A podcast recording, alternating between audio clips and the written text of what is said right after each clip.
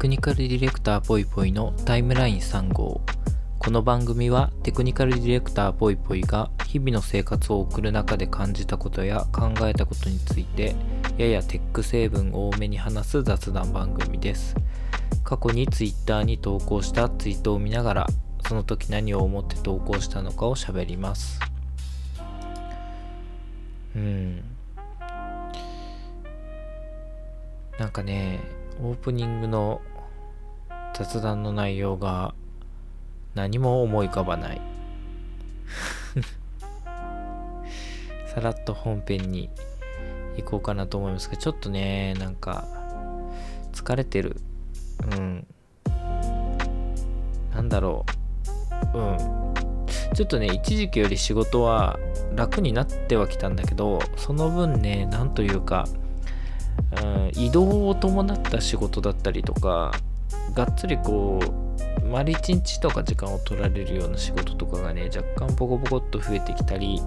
あとちょっと今ねちょうどそのローンチが重なったりとかでいくつかの仕事がねローンチが重なってたりとかであのー、あれやってこれやってっていうのを結構頭使わなきゃいけないからなんか疲れてます。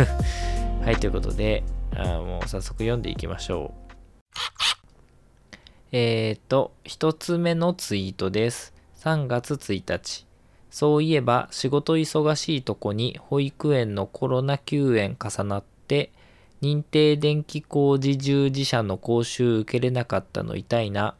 12,500円吹っ飛んだ上に次回半年後なんだよな。それはそうと電気工事士試験における地の高速道路化の話したい。ということで、あのー、認定電気工事従事者という、まあ、資格があるんですよ。ま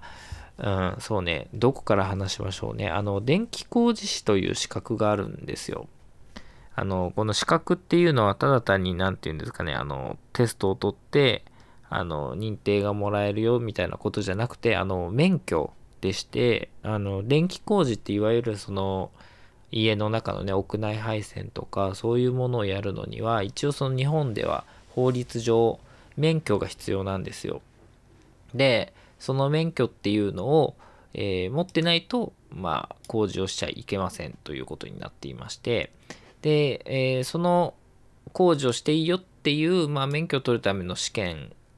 が、まあ、電気工事士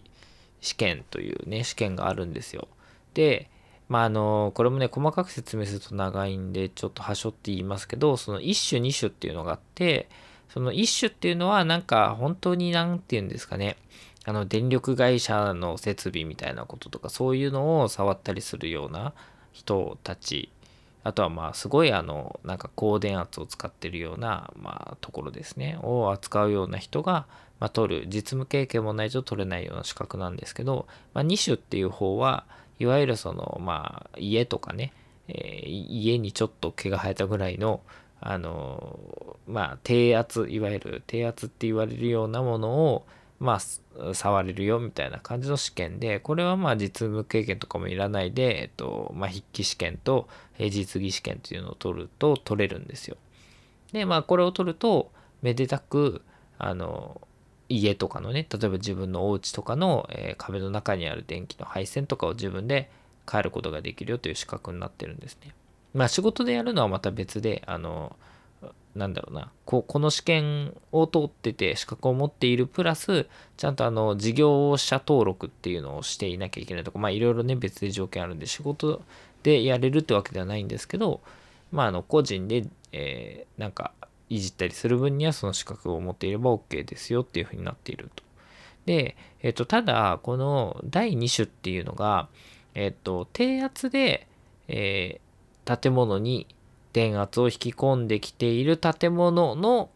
中しか扱えないんですよ。ちょっとね、あの、これもややこしい話なんですけど、あの、ま、電気ってすごい高い電圧で、その電線がね、と、に通ってるんですよ。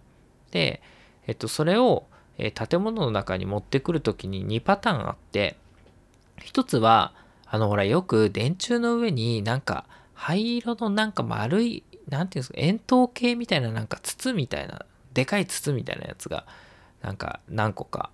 上の方にあるのを見たことある人いると思うんですけど、なんて言えばいいんだろう。あの、ポリバケツとはちょっと違うかもしれないけど、みたいな形の灰色のやつ。あれって、あの、高い電圧、電線に来てる高い電圧を変圧っていうのをして、あの、低い電圧に変えるための、まあ、変圧器ってやつなんですね。で、それで低い電圧に変えて、家の中に引っ張ってきてるんですよ。で、だからまあ一軒家とかそういうところは大体そういう形で引っ張ってきていて、要はあの、俺よくあの100ボルトっていうじゃないですか、コンセントの電圧って100ボルトなんですけど、まあその100ボルトに落とした状態で引っ張って家の中に入れてるっていうのがまあ低圧で充電してるっていうやつなんですけど、それとは別に高圧で充電するよっていう、要はその電線に来てる電圧のまんま引っ張ってくるよっていうパターンがあって、それはもうものすごいね、高い電圧で引っ張ってくるんですけど、じゃあそれどうするかっていうと、えっ、と、自分たちの建物の中にその変圧器を持っていて、自分たちの建物の中で変圧をして、えー、各、なんですか、あの、いろんなところに電気を共有する、建物の中に電気を供給するっていうパターンがあって、まあ、高圧で充電するよっていう場合があると。で、これはあのマンションとかそういうところ、まあ商業施設とかそういうのもそうなんですけど、まあちょっと規模が大きい建物はそういう形になってることが多いんですね。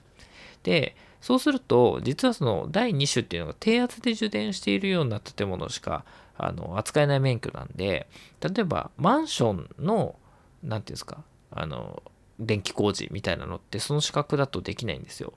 えっ、ー、と、マンションの中のあの、まあ、高電圧の部分は除いてですよ。あの、普通にお部屋の中に来てる電気って別にその低圧で充電してるような一軒家と同じで 100V しか来てないんですけど、あの、一応法律上は高圧で充電してる設備だから、あの、第2種という免許で触っちゃダメなんですよ。なんですけど、その1種っていうその実務経験が本当にたくさんあって、本当にあの、電気会社みたいなところで働くような人たちが持ってるような、えー、資格がないと触っちゃいけないってなかなかハードルが高いんで、あの、2種を取った人の中で、認定電気工事従事者っていう、えー、ものの講習を受けると、その認定電気工事従事者のあの資格がもらえるよっていうは、2種取った人がアップグレードするための、まあ、方法っていうのがあって、で、まあ、あの、それを取るとね、あの普通に高圧で充電している施設の中の設備の中の、えっ、ー、と、低圧の部分を触っていいですよっていうことになるんですよ。なんか、なんていうんですかね。あの、限界突破みたいな 限界突破違うか。うん、まあその資格をね、ちょっとアップグレードできるっていうのがあって、で、それの講習をね、あの、申し込んでたんですけども、本当仕事が忙しくて忙しくて、プラス、保育園のなんかね、あのコロナで休園とかなっちゃったで自宅保育とかしなきゃいけなくなっちゃったりとかそういういろんなのが重なってちょっとああ今回無理だ。諦めようって思ってお金払って申し込みしたんだけどちょっと講習ねあの行けなかったんですよ。うん。っていう悲しい話がございましたっていうこれはあの悲しいご報告なんですけどあのそれね、後半であのツイートの後半でそれはそうとってこう別の話題したいよって書いてたのが電気工事試験における地の高速道路化の話っていう話でこれあのねあのすごいなと思って最近のなんかこういう資格試験の勉強の方法ってすごいなってちょっと思っちゃったんですよ。あの私実は、えっと、この第2種の電気工事士っていうのが、えっと、いつ取ったんだ？去年一昨年？とかに撮ったんですけど、実は、あの、高校生ぐらいの時に一回受けてるんですよ。で、あの、ま、工業高校出身なんで、あの、まあ、いろいろ授業とかでも、ね、そういう勉強やるし、まあ、取りたい人は資格取ってもいいよっていう話で、で、あの、取りに行ったんです。試験行ったんですよ。で、試験行って受かったんですよ。あの合格もらっていて、高校生の時に実は。なんですけど、なんか若気の至りなのか何なのか、もう自分でももう明確な理由を覚えてないんですが、あの、試験を合格したよっていうのを元に、それを、あの、実際の免許に変えてもらうというか、免許の申請をしなきゃいけないんですね。試験合格したよってだけでは自動的に免許をもらえなくて、それをま申請をして免許を取得しなきゃいけないんですけど、その申請をやらなくて、なんかね、なんでやんなかもったいないと思うんですけど、なんでやんなかったのか自分でも覚えてないんですけど、だから試験受かったようで満足しちゃって、うん、なんかね、当時多分、そういう資格取ったら、なんかその内申点みたいなの上がるみたいな やつがあったんですよ。で、合格したっていうのだけで、あ、内申点上がるから OK ぐらいの気持ちで多分いたんでしょうね。若気の至りですね、完全に。で、資格のね、あの、免許取んなかったんですよ。で、まあ大きく、大きくなって、去年だか一昨年だかに、いやちょっとあれもったいなかったし、ちょっともう一回取ろうと思って取ったんです。で、だから、すごい、えっと、高校生の時だからもう、何年前 ?20 年前とかに、一回、その試験の勉強してるわけですよ。20年か。自分で言ってちょっと引いたわ。20年前だよ、もう。20年前とかに、一回やってて、で、去年もう一回やってて、あの、試験の内容はね、そんなに変わんないんですよ。あの、まあ、多少ね、あの、時代時代に合わせて、えー、多少実技のなんかテストの方法とか多少変わってたりするんですけど、まあ、でも、あの、試験の内容はね、そんなには変わんなくて。で、ただ勉強の方法が全然変わってて、ちょっとね、愕然としたとか、すっげえな、びっくりしたなって思ったんですよ。昔って、あの、実技あるんですよ、この電気工事試験って。で、本当に、あの、配線をこうなんか所定の長さで切ってとか、あなんかね、まず配線のなんか問題が配られて、それを自分でこう配線図書いていくんですよ。あの、で、それを伏線図ってやつに直して、その、ちゃんと電線が一本一本どこに行くかっていうのをちゃんとこう書いて、で、それを見ながら、自分で実際にあの長さとかもねあの所定の長さからオーバーしてたりすると減点になっちゃったりとかするんでちゃんとこう長さとかを測りながらその一定のその回路を組んでいくって電気回路を組んでいくっていうことをやるんですよ。で昔はなんかそれこそあの知ってる人に教わらない限りどうやっていいかもあんまりわかんないみたいな一応なんかね、あの、教本みたいなのを売ってるんですけど、もちろんテキストなんで、まあなんかこうやるんですよってテキストで書いてあって、ふーんぐらいで、でも、実際どうやっていいんだよ。だってあの、なんていうの？あの、ケーブルを切って、ケーブルの被覆を向いてとかっていうことから始めなきゃいけなくて、まあ、今は、あの、なんて言うんだろうな、あの、簡単にその被覆を向けるような、なんかそういう簡単な工具とかも出てるんですけど、なんか昔とかは電光ナイフって言ってナイフでそれをこう剥いていくんですよ。で、だからナイフの扱いとかもさ、わかんねえじゃないですか。刃物だし結構ね、スパッと切れるんですよ。うん、あの、電気工事士の試験会場とか行くと、あの大体会場に1人か2人は、あの、切っちゃって怪我しちゃってる人とか見るかなぐらいの、やっぱりそのね、ちょっと危ないものとかを使うんで、だからそういうのも扱い方とかね、あの、教科書とかだけじゃわかんないんで、私はその工業高校出身だったんで、まあ授業でそういうのを教えてくれたりとかもあったし、まああの、追加でね、あの、試験受けたい人は先生が指導してくれるよみたいなのもあったんで、実技とかは対策できたんですけど、あのそういうのじゃない限りね、実技のやり方とかあんまり分かんなかったんですよ。あとはなんか民間でそういう講習みたいなのをやっているところがあって、まあそういうとこにお金払って講習会受けさせてもらってみたいな感じだったんですけど、今やね、もうすごい YouTube に全部載ってんの。やばいっすよ。あの、宝山っていう、あの、工具メーカーがあって、で、それこそ電気工事とかの、えー、と人たちが使うような工具も売ってるんですよ。その宝山っていうところがね。で、そこがもう、なんか毎年ね、試験対策の動画出してて、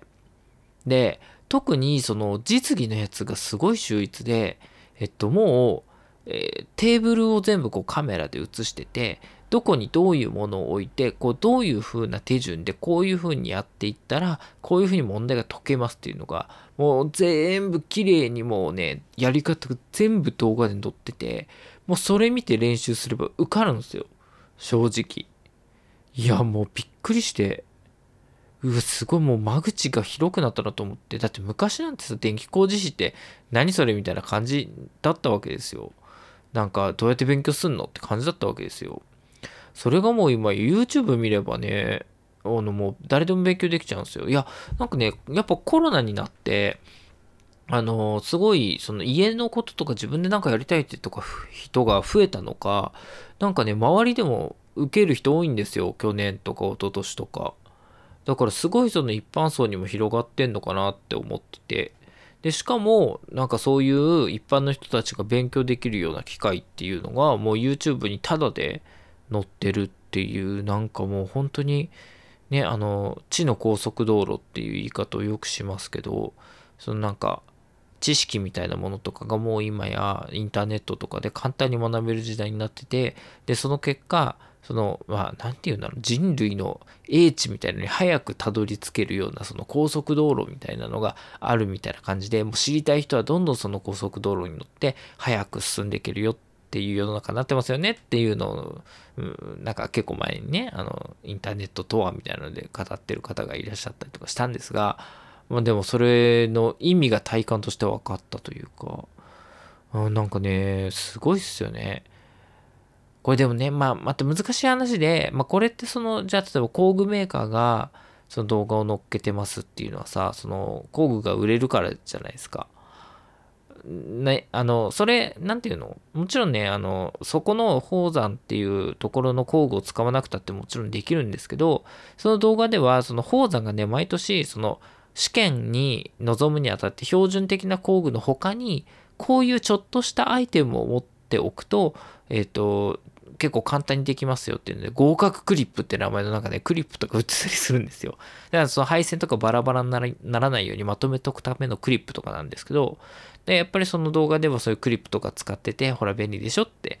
えー、ね、あのみんなまで言わないけど、そういう体でやってるから、まあ売り上げにつながるっていうのはもちろんあるんだろうし、まあでもね、うん、なんかその自分がいろいろとこう、なんて言うんだろうな、あの、知識を共有したいって思うモチベーションはなんか誰しもあると思ってて、それを自分もやりたいなと思っちゃったりするんですよ。あの、実際にこの電気工事士とか受けて、こういうふうに勉強しましたみたいな、あの、記録みたいなのも自分でちょっとつけてたんで、それをなんかね、あの、受かった後に、あの、他のこれから受けるよって人たちに結構そのまとめて勉強会やったりとかシェアしたりとかしたんですけど、なんかこれもね、あの、ポッドキャストで前に話した、あの、なんだろう、オープンソースで、あの、自分のなんか生活が立ち行かなくなっちゃったんだけど、自分がタダで提供しているこの OSS、オープンソースのアプリからは全然収益が得られなくて、えー、なんかもうあの公開を停止しちゃった人の話とかね前にポッドキャストでもしましたけどそういうそのなんかうん、自分の首を絞めかねない可能性があったりするわけじゃないですか。なんか、うん、まあ、電気工事士だったらね、別に私趣味で撮ったみたいなもんなんでいいんですけど、仕事の知識とかを、まあ、いろんな人に共有したいなって気持ちと、共有した結果も自分に仕事来なくなっちゃう とね、嫌だなっていう気持ちもなんか両方あって難しいなって思うんですよね。うん、なんか、若手の突き上げが怖いじゃないですけど、優秀な人いっぱいいるんでね、本当に。うん、まあでもとはいえ、人間の性としてやっぱ共有したいなって思っちゃったりするんで、まあ、前回あれか Notion 芸人の話とかもしましたけど、なんか、うん、 Notion の講習会とかもタダでやったりとかしたんでね。うん。難しいけど、いや、でも、難しいんだけど、でも、一応その公開することは、その自分の個人の話は別にして、あの、人間全体というかね人類全体としては知の高速道路化に寄与するっていうのはまあいいことではあるんでね自分が飯食えなくなろうが のたれ死のが人類としてはいいことだとは思うんで。うん。ということでまあ今と昔で勉強の仕方もだいぶ変わってきてるよなと思ったっていう話です。はい、えー、次のツイートです。3月2日。DA をいろいろ調べてみているが、いまいちよくわからん。ファンド運営の投資先を多数決で決める例とかよく出てるけど、そういうシステムとして組み込める対象じゃないとワークしないのではと思うのだけど、そういう理解で合ってるの？って書いてます。あの、これさ、自分がやってるポッドキャストだから、なんか割とこう自由に話そうと思って、あの、こういうほら、テックな話をするときって、こうこうこういうことがありますよねってこうなんかこっち側からテクノロジーのことをさ、説明したりとかすること多いじゃないですか。でもなんか、せっかく自分の、なんか、なんて言うんだろう。番組としてやってるんだから、いや、これわかんないんだよね。っていう話もしてこうと思って うんあのねまあこれであんまりこの人いろんなこと知らないんだなって思われて仕事とかに支障きたしたら嫌なんだけど 嫌なんですけどまあね自由に話すという意味でこれが分かんないんだよなっていう話もなんか雑談としてしてこうかなって思ってちょっとこれこれをね取り上げてみたんです。であの DAO とか DAO って言われるなんか概念があってあの何の略だっけえっと Decentralized Autonomous Organization。あー英語は難しい。全然読めない。うん。えっとね日本語の方が分かりやすくて自律分散型組織って訳されるんですって。分かりやすいですね。あのなんかね前回前々回だったっけなほらあのスマートコントラクトとあのデザインの話をした時あったじゃないですか。あのスマートコントラクトでもうちょっとその論文とか学会とかそういうものとかをあのどうにかできるんじゃないかなっていう話をしたっていうでなんかその話をした時にあの DAO その DAO っていうのともこの話はつながっているよねみたいな指摘をなんかで見たんですよ。であその DAO って何なんだろうなっていうのを、まあ、調べてみた結果わかんねえって言ったっていう話なんですけどあのすごいかいつまんで説明あのわかんないんでね。私もわかんないんであのわかんないながらの説明をします。あの間違ってる可能性もあるのでご了承くださいっていう話なんですけどなんか調べてみたところそのまあ、えー、DAO っていうのが DAO というものか DAO っていうものかも分かってないんですけどあの要はまあ分散型の組織ですよと。今まではなんか社長みたいな人がいてでその社長がなんかえっ、ー、と仕事ある仕事というかあるね組織を作ってその仕事をやるためにいろんな人を雇ってで、その人に A さんはこれをやってください。B さんはこれやってください。例えば開発をしてください。B さんはデザインしてください。C さんは経理をやってくださいとかっていうタスクみたいなのをアサインして、で、なんかまたそのじゃあ A さんが A さんのその開発部っていう部署の別の人とかに、じゃああなたこれやってください、これやってくださいみたいな感じで、まあ、ある意味その中央集権的な、えー、組織運営っていうのをまあされてたわけじゃないですか。会社っていうのはね、もともとの作りとして。ででもそうじゃなくて、まあ、もうちょっと中央集権じゃない自律的に分散した組織運営みたいなのができないかっていうような概念らしいんですね。でその概念が、まあ、そのスマートコントラクトとかがそういう技術が出てきたことによって、まあ、実現できる形になってきたよねっていうことなんだとなんとなく調べた限り理解しています。で、まあ、そういう、えっ、ー、とできるようになったよねっていうので、じゃあどういうことなのなどういう何ができんのっていう話なんですけど、そのまあいくつか記事を見てみて、まあ、例としてよく上がってたのが、まあ、すでに、あの、そういうあの組織を運営している人たちがまあいるらしくて、で、それは、えっ、と、そのスマートコントラクトみたいな機能を使って、えっ、と、例えばですよ、あの、ファンド運営みたいなことをやりましょうっていう時に、そのファンド運営に関わりたいっていう人は、まあ、えっと、その、えっと、組織の、えー、何ですかね、が、なんか保有しているコインみたいなものとかを、まあ、手に入れて、で、えっ、と、何かしらじゃあ、えっ、と、ファンドなんで、えっ、と、A という投資先がいいか、B という投資先がいいかみたいなのを決めるときに、その、コインみたいなものを使って、まあ、多数決みたいなことをして、え、どれが一番、あの、投資先として望ましいかっていうのを多数決で決めると。で多数決で決まると、えっ、と、その多数決で決まったものにと、いくらいくら投資をするっていう、えー、システムがもうそのスマートコントラクト上で実現をしていて、でこの人たちがいろいろ決めましたって言ったらもうあとは自動的にスマートコントラクトでその投資が行われるみたいなことで要はその何て言うんですかね誰かが誰かに命令してえ、これをやんなさいって言うんじゃなくて、ある意味その自立分散的に誰でも、えっと、その、なんていうんですか、そのファンド運営に関われて、そして、えっと、投票みたいなことによって、えー、決められるその組織のなんか進む方向みたいなのが決められるみたいなそういうまあ組織なんですよっていうのを見てふーんなるほどねと思ったもののいまいちイメージができなかったっていう話なんですよ。だからまあ誰か詳しい人いたらちょっとね教えてもらいたいなって思うしあの今のね説明が多分間違ってるとこもたくさんあると思うんで誰か教えてほしいなっていうとこなんです。でそれで言うとその何が分かんなかったのかっていうと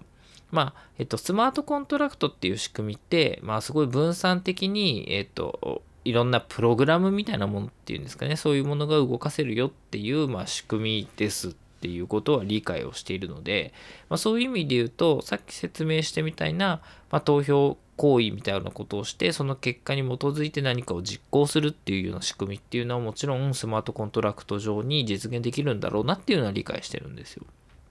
で、理解してるんですけど、それってその組織の運営っていうのが、えっと、ある意味システムとして、えー、規定できるものじゃない限りこの DAO っていうあの組織形態にはできないのかなという理解で合ってるのかなそれとももっと超えたところでこれが何ですかね自分の想像よりももうちょっと深い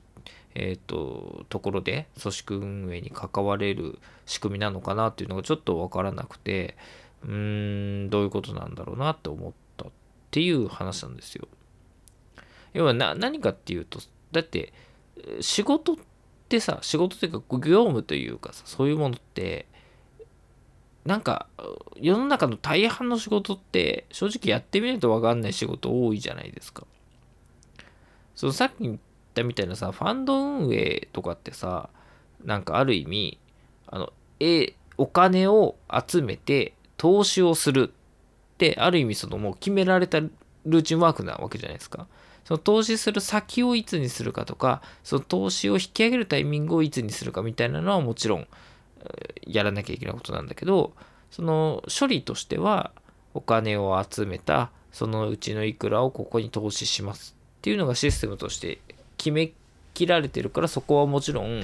人手じゃなくてできるよねって話は非常に理解できるんですよ。なんですけど世の中の大半の仕事ってそうやってシステムとして落とし込めないものが多いからそういうものにこの DAO っていうのが寄与できるのかどうなのかっていうのがちょっと正直わかんないなっていう気はしたんですよね。あの、もともとの話で言うと、そのデザインの分野、あの、サイエンスの分野とかで注目されているという意味に言うと、まあ、まだあの理解はできる気はしていて、その論文が、えっ、ー、と、何ですかね、論文が刊行されてというか、あの論文が作られて、でそれが、えっ、と、誰かに、何ですかね、ファクトチェック的なことというか、あの、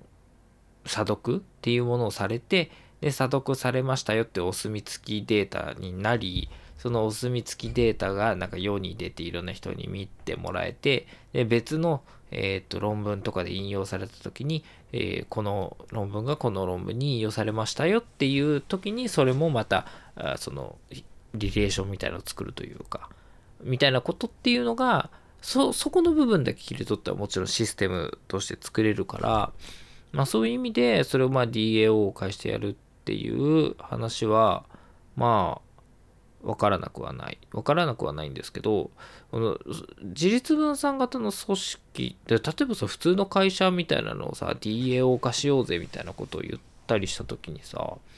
なんかそれってシステムとして全てが規定できるような仕事じゃないとできないんじゃないのみたいな気がしてるんですよね。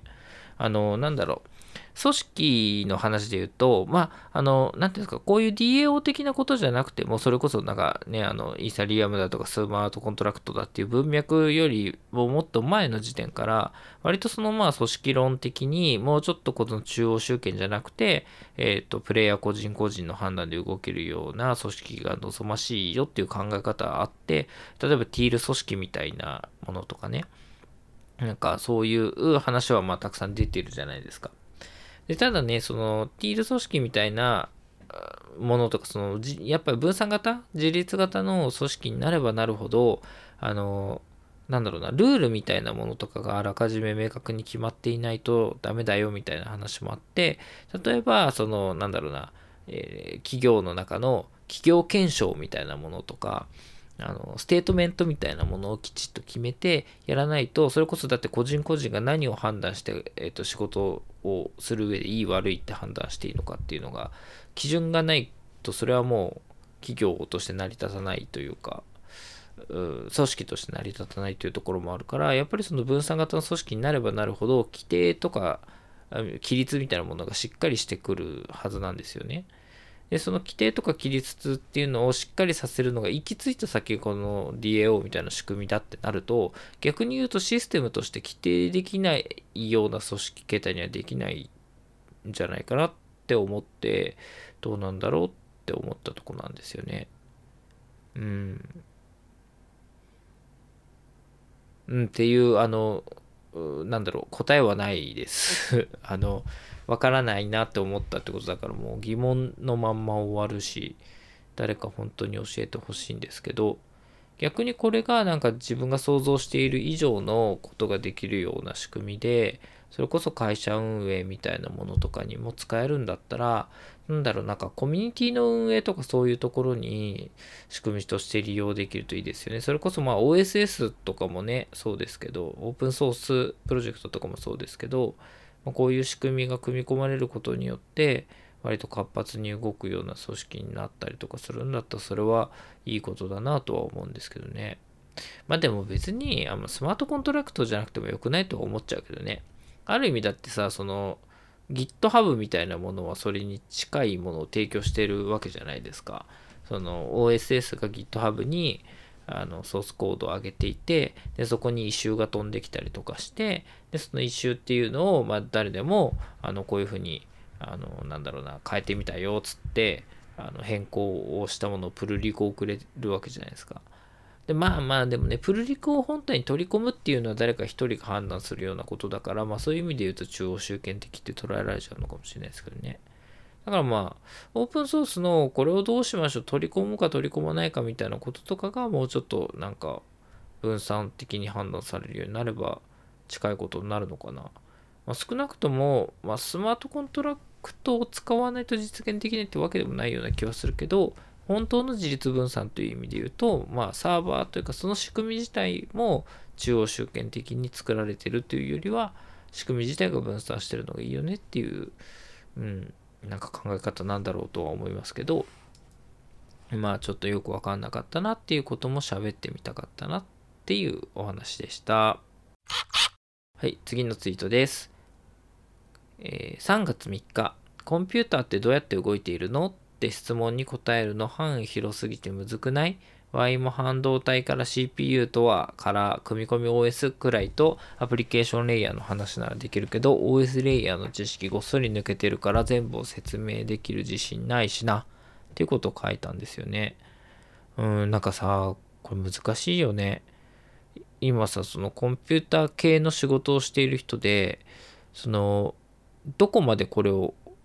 などのレイヤーでどこまで細かくこれを全体を網羅して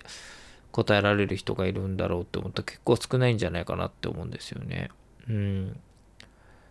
大体なんかコンピューターってどうやって動いてんのって話聞かれた時になんかその多分アプリケーションのレイヤーとかしか触っていない人だとなんかまあ例えばだけど入力装置があってね主記憶っていうのとなんだっけああ、ダメだ、もうなんか勉強したの昔だから忘れちゃった5大装置みたいなのあったよね。なんか入力装置、えー、主記憶、なんだっけ、演算装置、出力、あとなんだっけ、忘れちゃった。ダメじゃん。自分でも全然答えられないけど、でも、でそういうぐらいのさ、あの、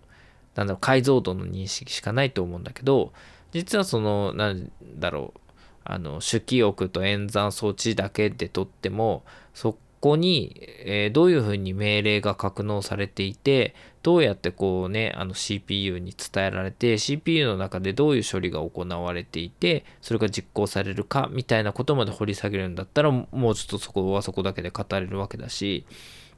なんかじゃあその CPU の命令が実行されるってどういうことなのっていう話で言うと、それこそそのロジック回路レベル、論理回路って言われるような、なんか、えっ、と、1と1の入力があった時に0になりますとか1になりますみたいななんかね、あるんですよ。そういう、なんか、うん、あの、論理回路っていうのを組んでいって、最終的にそれが膨大な数組まれるとコンピューターになるんですが、その論理回路レベルの話とかをしなきゃいけないし、うん、